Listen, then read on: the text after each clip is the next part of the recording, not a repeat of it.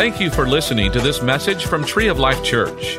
Our prayer is that it will be a blessing to you and that you will find it helpful for life. So open up your heart to receive God's word for you. Good evening. Tonight I've been tasked with, to talk to you about attitude. Uh, the video really doesn't have a lot to do about with that. I just thought it'd be a fun way to start. a fun way to waste a little bit of my time, but no.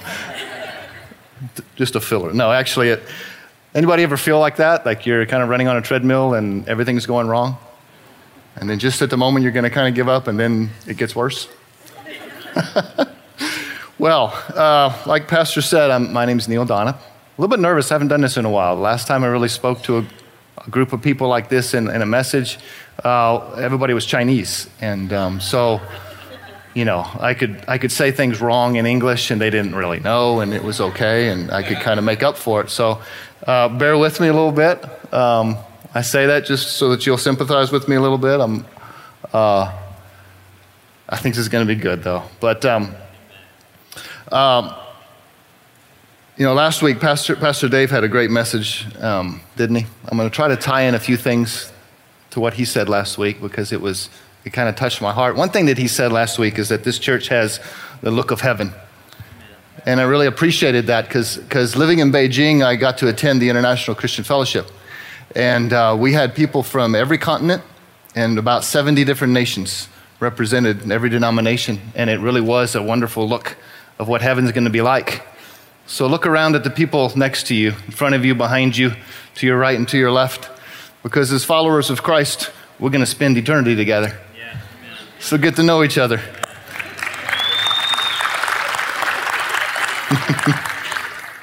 but I just really appreciated that because Tree of Life looks like that as well. It is a wonderful glimpse of heaven with people from different backgrounds. But attitude is the thing that I've been tasked to speak to you about tonight.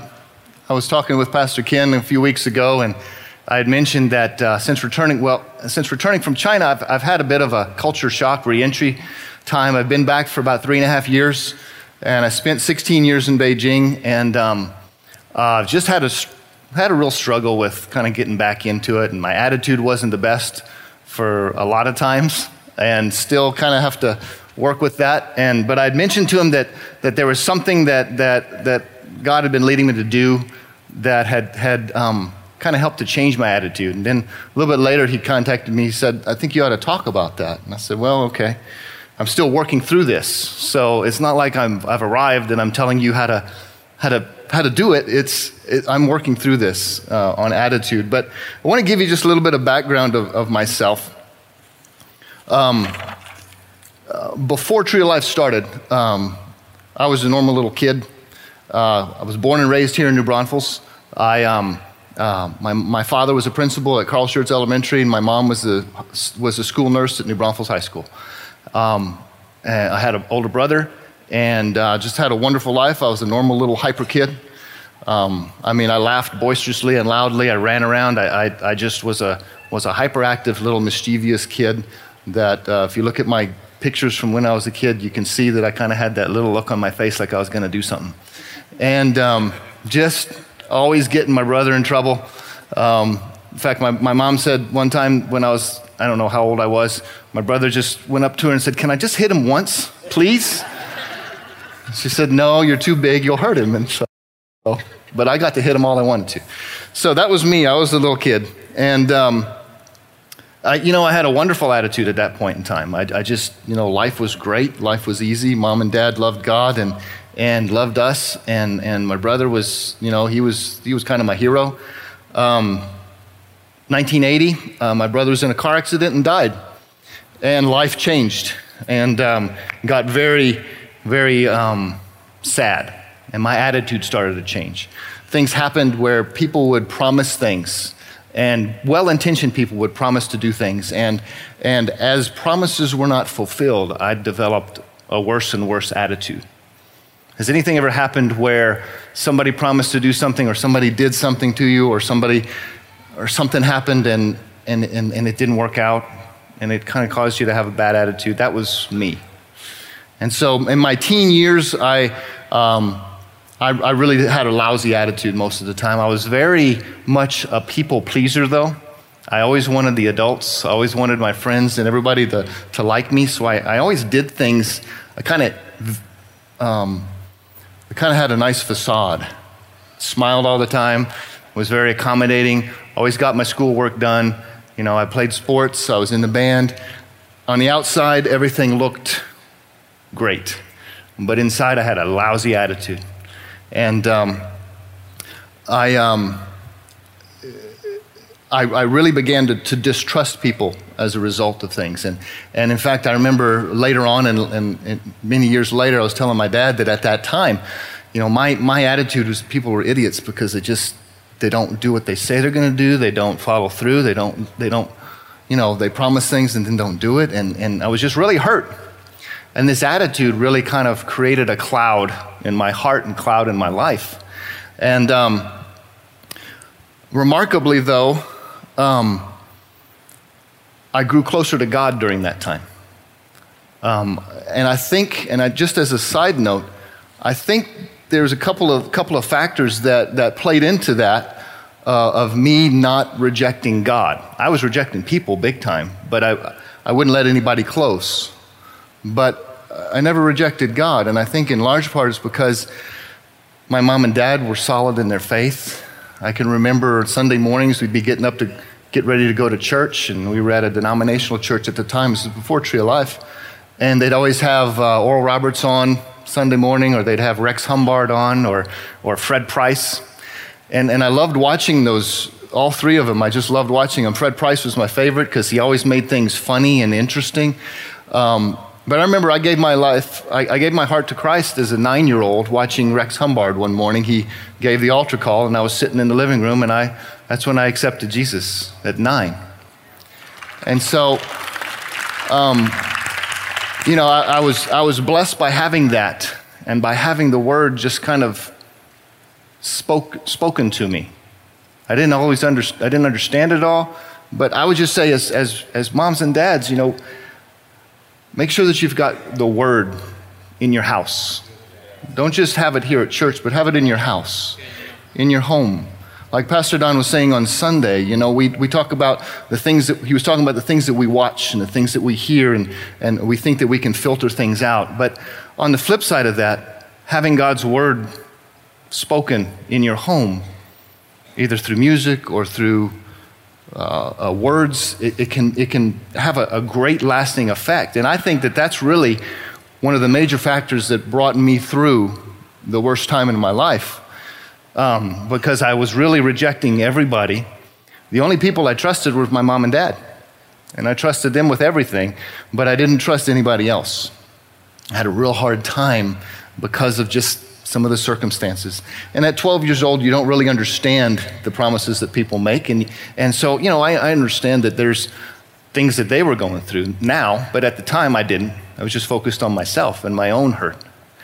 So, um, that deep seated bad attitude, though, really got set in place in me. And it kind of carried through for many years throughout middle school, throughout high school, into college. Um, and people would often say, well, let me, let me say another little side note. Another thing that was, was a, a saving grace for me was Tree of Life Church. It started about a year after my brother died, and my parents had been looking for a church and um, started going to this Bible study. And this Bible study eventually became Tree of Life Church when the Duncans came.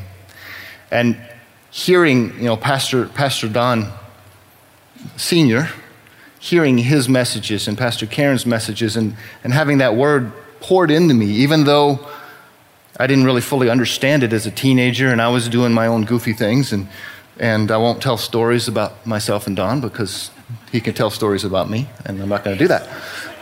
And he gets the podium a lot more than I do. So we're not going to go there. But we didn't always listen.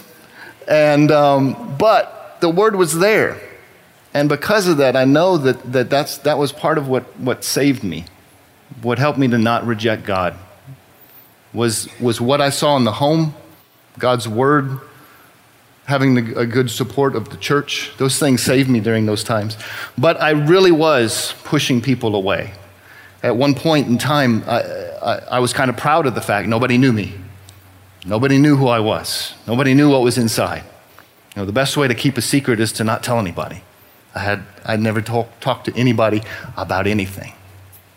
But you get isolated and you begin to see things in a very warped way. God also had dropped a couple of scriptures in my heart during that time in Joshua. That's the first scripture on your notes there. I'll try to get through these notes, but I'm not sure if I'm going to get through them.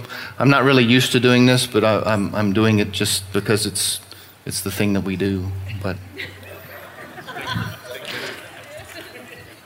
Ken's, Pastor Ken's going to give me a steak dinner for doing this. So. Um,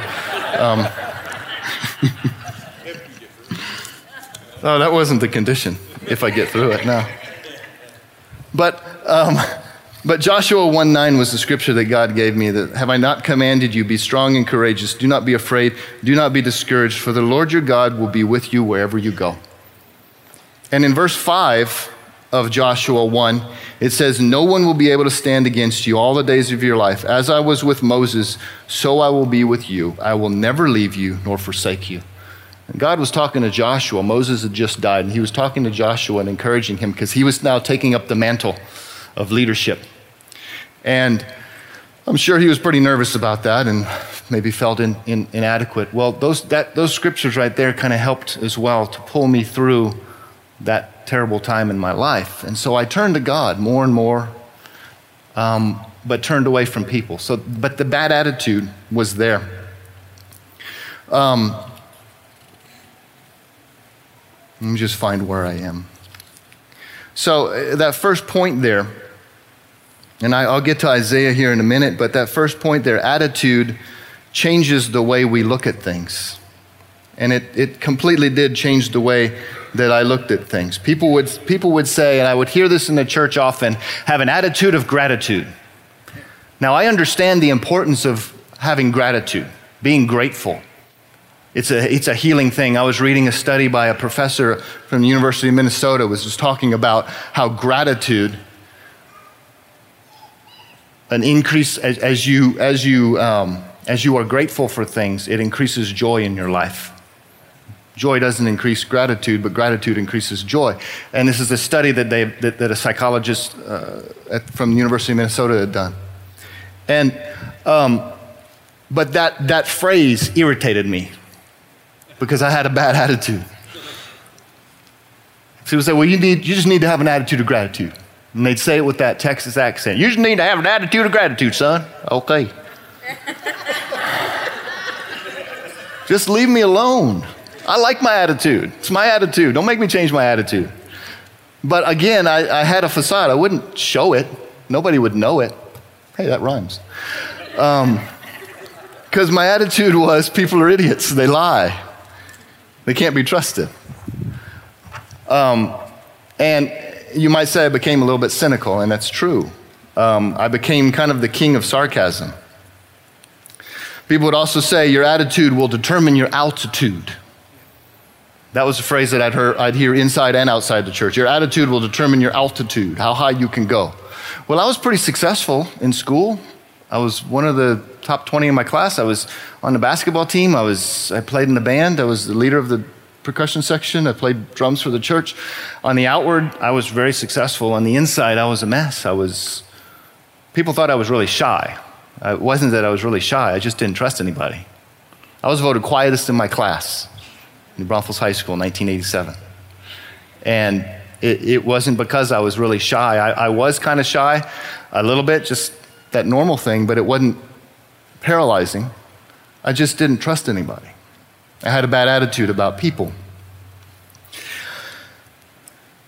And like I say, I quietly became the king of sarcasm. people would say, You better straighten out your attitude. Your attitude stinks. Well, with an attitude like that, you're not going to get very far. And all of these kinds of statements just really made my attitude worse.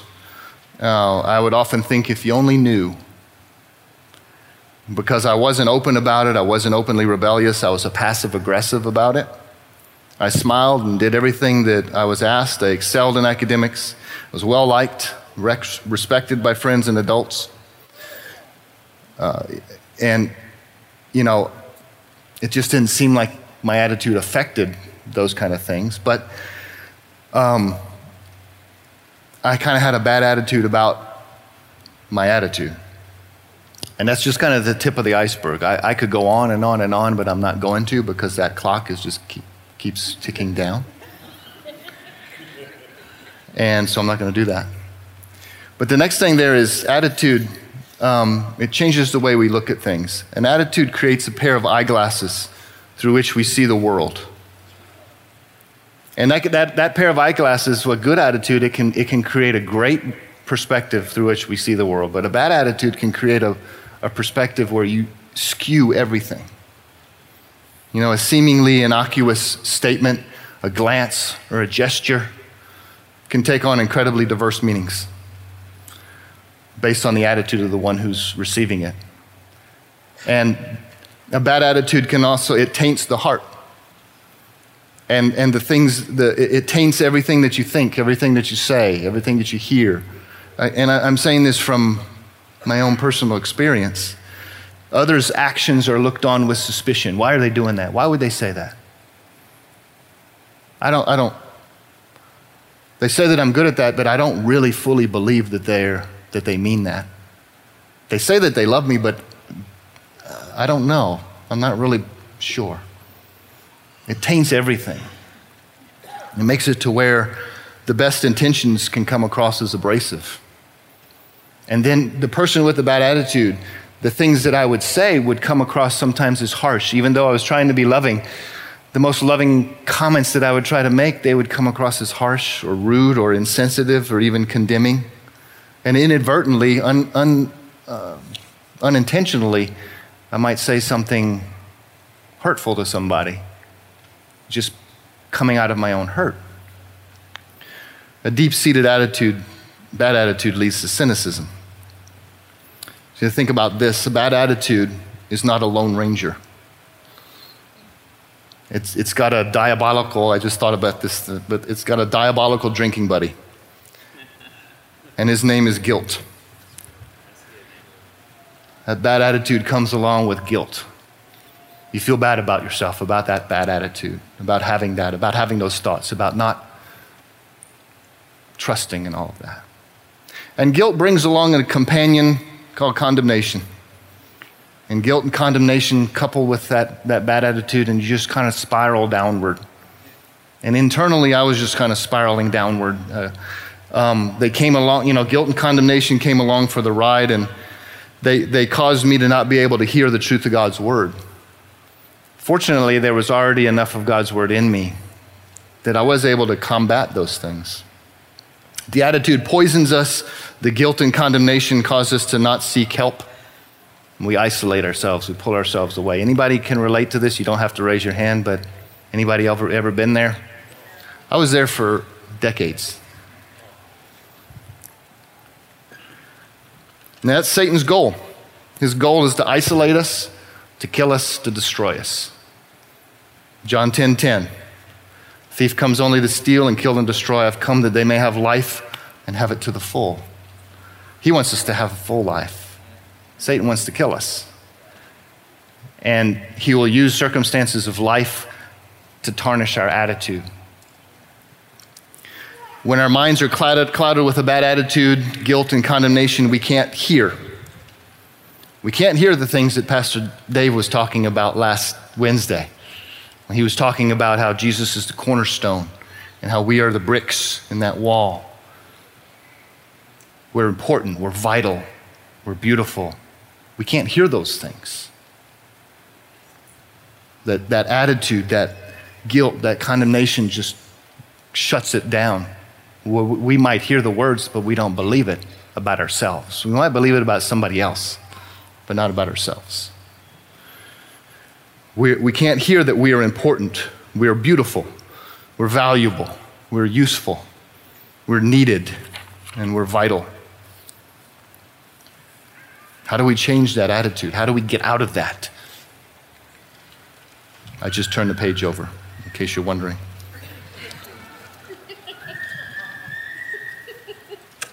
Key to, uh, uh, it says the key to changing attitudes. I mean, we always say keys and things. These are just some things that I've found. First of all, that we accept the fact that we can't do it ourselves,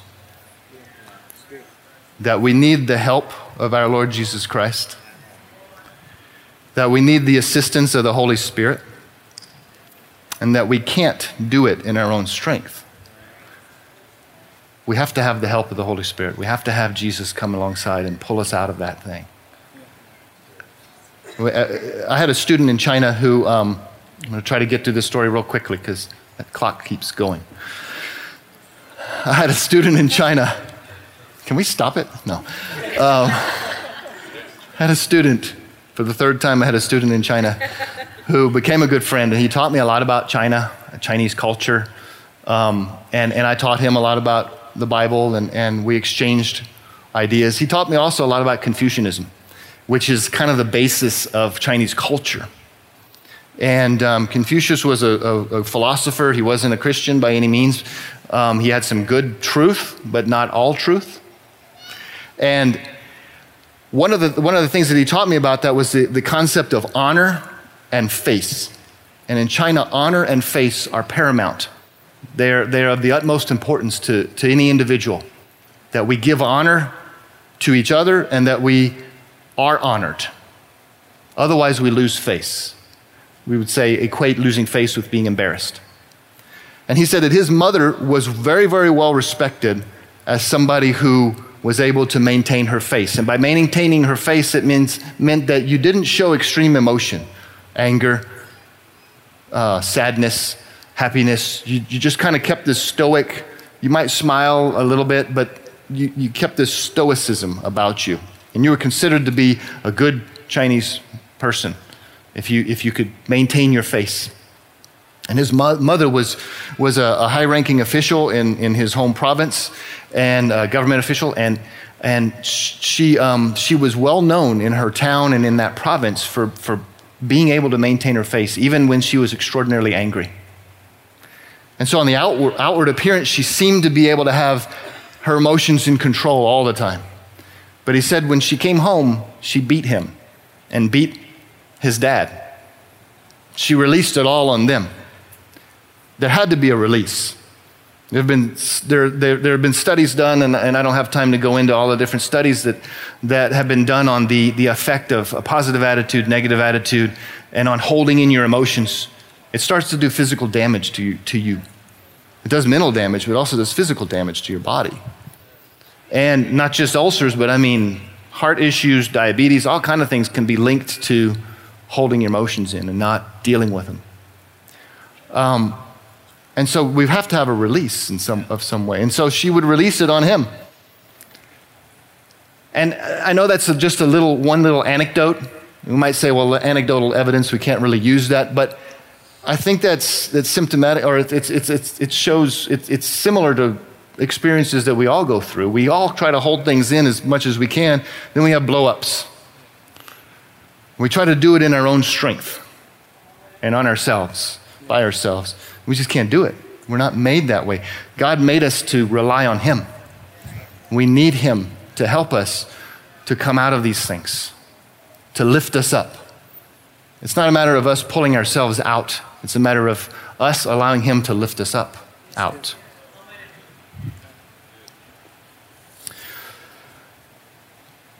Something that he began to show me, that God began to show me about this, was um, an attitude, bad attitudes. Well, attitudes can be based on things that are temporary or eternal. Our attitudes. And we can change our attitude. Our attitude is changeable and can be temporary, is that blank. Um, and, and, and, what I mean by that is, is the things that we think about can help to determine our attitude. If we think about temporary things, we can have one attitude. If we think about eternal things, we can have another attitude. If you look at Solomon in, in Ecclesiastes, I, I, I just wrote down a few scriptures here from Ecclesiastes. Um, just kind of, I just kind of ran through the book. There's 12 chapters, and in chapter 1, verse 1, he says, utterly meaningless. Everything is meaningless. Chapter 1, verse 3, what do people gain from all their labors? He's talking about work. at which they toil under the sun. I have seen all the things that are done under the sun. All of them are meaningless, chasing after the wind. Talks about wisdom. Look, I have increased in wisdom more than anyone who has ruled over Jerusalem before me. I have experienced much wisdom and knowledge. Then I apply, well, I'll skip that. In verse 18, he says, For with much wisdom comes much sorrow. The more knowledge, the more grief. Pleasure. I denied myself. This is chapter 2, verse 10. I denied myself nothing my eyes desired. I refused my heart no pleasure. Everything was meaningless, a chasing after the wind. Nothing was gained under the sun. Wealth. He had the most wealth of anybody, possibly the most, the wealthiest, most powerful person in, maybe in the history of the world. He had everything that you could possibly want physically. And he's saying here in, in Ecclesiastes, it's all meaningless. I could go on and on and on, but it gets kind of depressing to read all of that. Um, there's a phrase in there that he kept keeps saying over and over and over everything under the sun. And by that, it indicates that he's looking at things on the earth, temporary things. The work, the money, the pleasure, all of those things, temporary things. He's focusing on temporary things, things that will fly away, things that will leave, things that won't last. You know, our life is, is, is but a vapor, the Bible says. If I was to show time on a, on a timeline, if I was to draw a timeline, that timeline would go on to your right there forever that way, and to your left forever that way. And what point on that line would represent our life here on earth? It would just be a little scratch. And in light of eternity, you'd probably have to get a microscope to look to see how much our, our, our physical life makes up that eternal time. So, in a matter of time, this life is just here and gone. And so, looking at temporary things that are not going to last, it can be depressing. I get up every day and I go to work. It's just the same routine every day. Get up, get the kids up, fight with them. Da, da, da, every day, it's the same routine. It can get depressing. We can develop a bad attitude because we're just looking at temporary things. What are people doing to me? What are all these people that are going to pass away someday? Some I hope sooner than others. No, I'm just kidding. no, I, did I say that? I'm sorry. Did I say that? Okay. Um, that's my Urkel impression. Um, sorry. This is on live stream, isn't it? Oh, hi, mom and dad. You're proud, aren't you? But I lost my train of thought, and that clock keeps going. But um, I really did lose my train of thought. Life is but a vapor. And so, looking at all of those, those things is what, what, what these temporary people are doing to me. I get my focus on that, and that's where Satan wants our focus to be, is on temporary things. He doesn't want us to look up, he doesn't want us to look at the eternal. By contrast, let's look at what Jesus did. Or, or actually, let me look at Paul first. Acts chapter 16, verses 25 through 34. I'm not going to read the whole thing, but verse 25, he says, About midnight, Paul and Silas were praying and singing hymns to God. And the other prisoners were listening to them. Key word I want you to, to, to, to hear is prisoners. He's in prison. He's in shackles. He's in chains. He didn't have his freedom. He's, got he's in a pretty bad situation. He has the potential to have a pretty bad attitude. He's got a pretty good reason to have a bad attitude. He's in prison.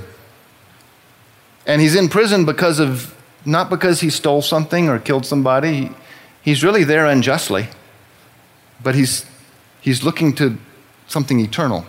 He's looking to the greatness of God. He and Silas are singing and praying to God. In 2 Corinthians chapter uh, uh, 2 uh, Corinthians chapter 11, verses 22 through 33, Paul goes through this whole litany of things that he has been through in his ministry. He's, he's kind of defending his ministry against uh, others who were, were criticizing him. He says, I have worked much harder, been in prison more frequently, been flogged more severely, been exposed to death again and again. Five times I received the, Jewish, the Jews from the Jews the 40 lashes minus one. Three times I was beaten with rods. Once I was pelted with stones. Three times I was shipwrecked. I spent a night and a day in the open sea, and it goes on and on and on and on.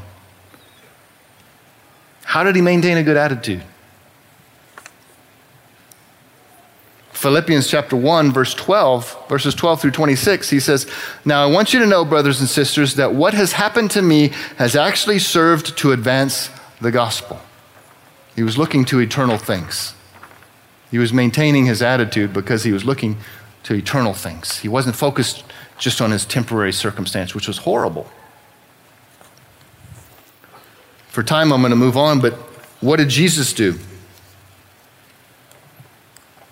We know that Jesus went through some, some horrible trials and tribulations. We're going to be taking up communion tonight.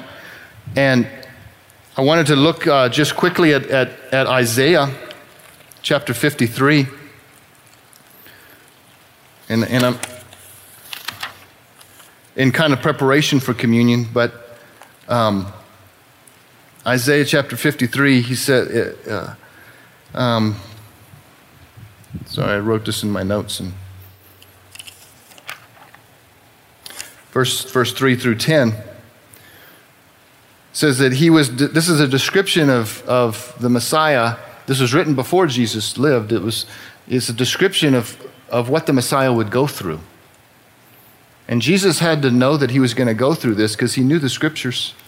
He knew he was going to go through a horrible death. In the Garden of Gethsemane, he, he cried out to God, If it be your will, take this cup from me.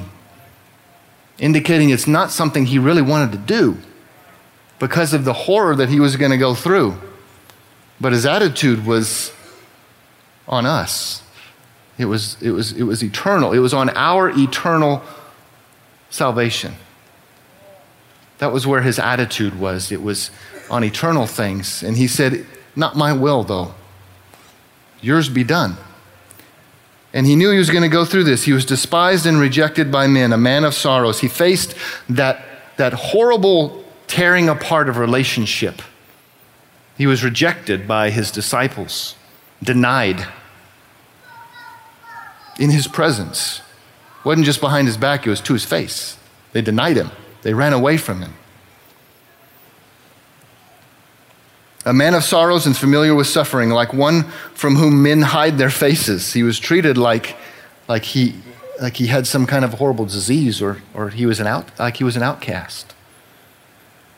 We esteemed him not. Surely he took up our infirmities. He carried our sorrows. Yet we considered him stricken by God, smitten by him, and afflicted.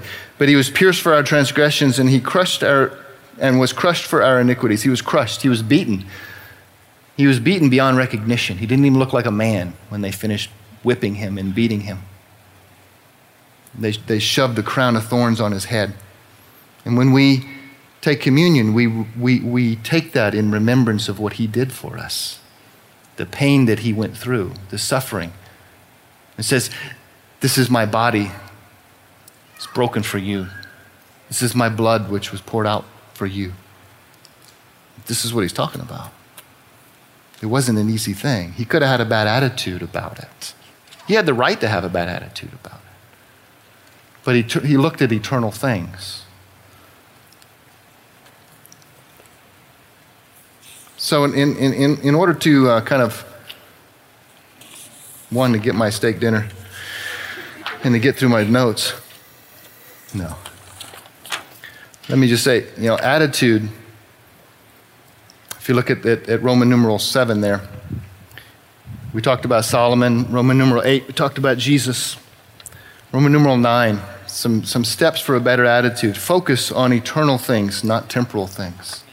As I focused on eternal things, my attitude changed and, and continues to change. Like I say, coming back from China was not the easiest thing in the world for me to do.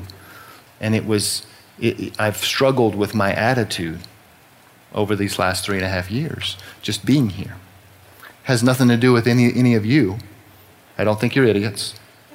I'm past that. That was when I was a teenager. This has had to do with cultural adjustments and other things. Okay. Let her be there. Meditate on eternal truths. And, and there's some themes in Ephesians. I'm not talking specifically about Ephesians from Ephesians tonight, but there's some themes from Ephesians that also help us to lift our eyes up to God. And that is the first is, is focusing on the greatness of God. That's what Paul and Silas were doing in prison. They were focusing on the greatness of God. Number two, focus on the union with Christ, our union with Christ. What Christ came and did so that we could be unified with Him, so that we could have a relationship with our Father God. It's an amazing message in, in the book of Ephesians. And then the third thing is prayer. It's the third major theme of the book of Ephesians is prayer. About half the book either talks about prayer reports or way, uh, methods to pray. I mean, it's, it's just a book of prayer. And, and that's what Paul and Silas were doing in the prison. They were praying. So, those are, those are, are some of the themes that we can look at.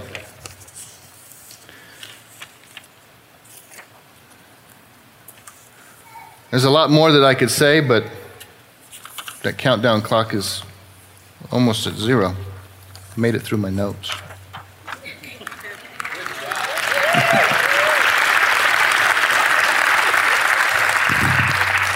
Thank you.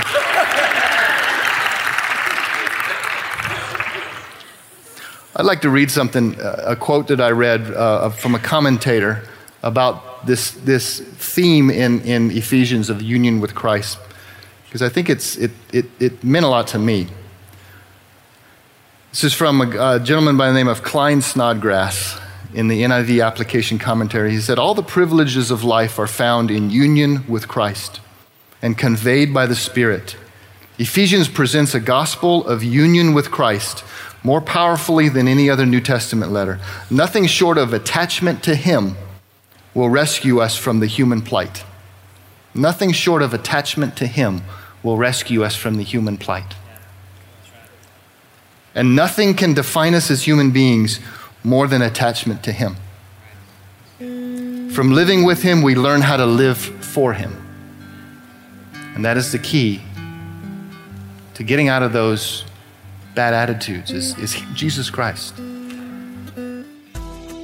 We hope that you enjoyed this message.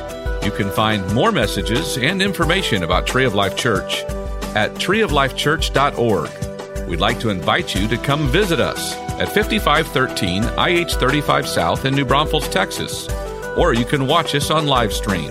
Thank you again for listening.